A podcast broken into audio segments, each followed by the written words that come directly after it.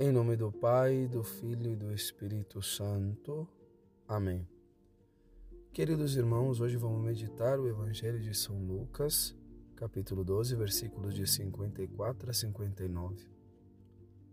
Queridos irmãos, nosso Senhor, no Evangelho de hoje, vai chamar a atenção dos apóstolos e de todos os que o escutavam, inclusive de uma forma dura, de uma forma severa, para que eles pudessem entender quem era Cristo e o tempo que estavam vivendo. Nós sabemos por revelação que Cristo é o Messias, o ungido de Deus, o Deus feito carne, o Deus que se encarnou para a nossa salvação. Assim como sabemos também que com a vinda de Cristo se inaugurou o tempo da conversão, tempo de salvação. Converteis e creis e crede no Evangelho. Porém, isto que é claro para nós, não é claro para muitas pessoas, não era claro para muitas pessoas da época de Cristo, e tampouco agora em nosso tempo. Muitas, muitíssimas milhares de pessoas seguem acreditando, afirmando de modo insano que Deus não existe e que nunca existiu.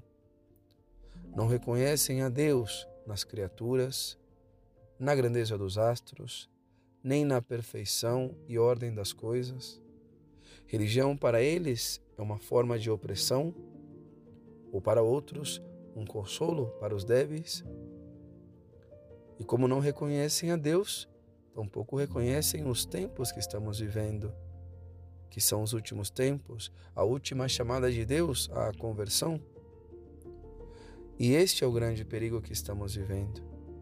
Por porque todas estas almas, se não, se, de, se não deixam de lado seu orgulho, sua soberba, a cegueira espiritual que estão vivendo, vão terminar mal no inferno.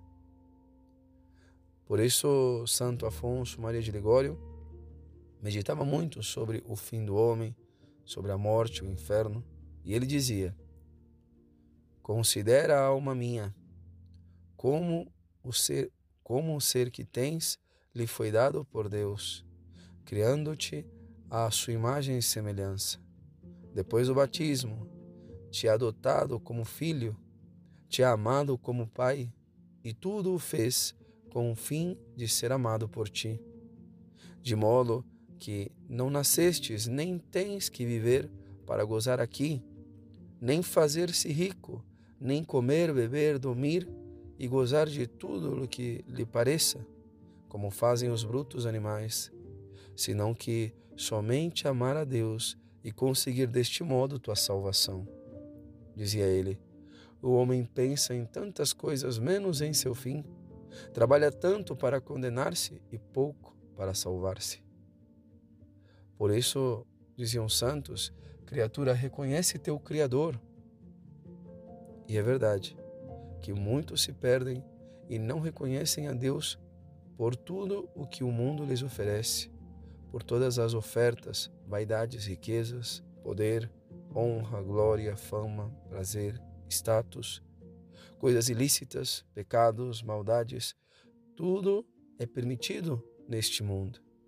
Porém, existe algo que é de sentido comum e que ninguém pode negar: é que desde a época de Cristo, muitos deixaram tudo para segui-lo Muitos deixaram casa, família, riquezas, bens materiais, vícios e se converteram a Deus e se consagraram a Ele totalmente por querer salvar sua alma. E não se arrependeram, porque entenderam que sempre haverá alguém que vai premiar aos bons e castigar aos maus. Este é Deus. Entenderam a máxima do Evangelho que diz: De que vale o homem ganhar o mundo inteiro se perde sua alma, que é imortal?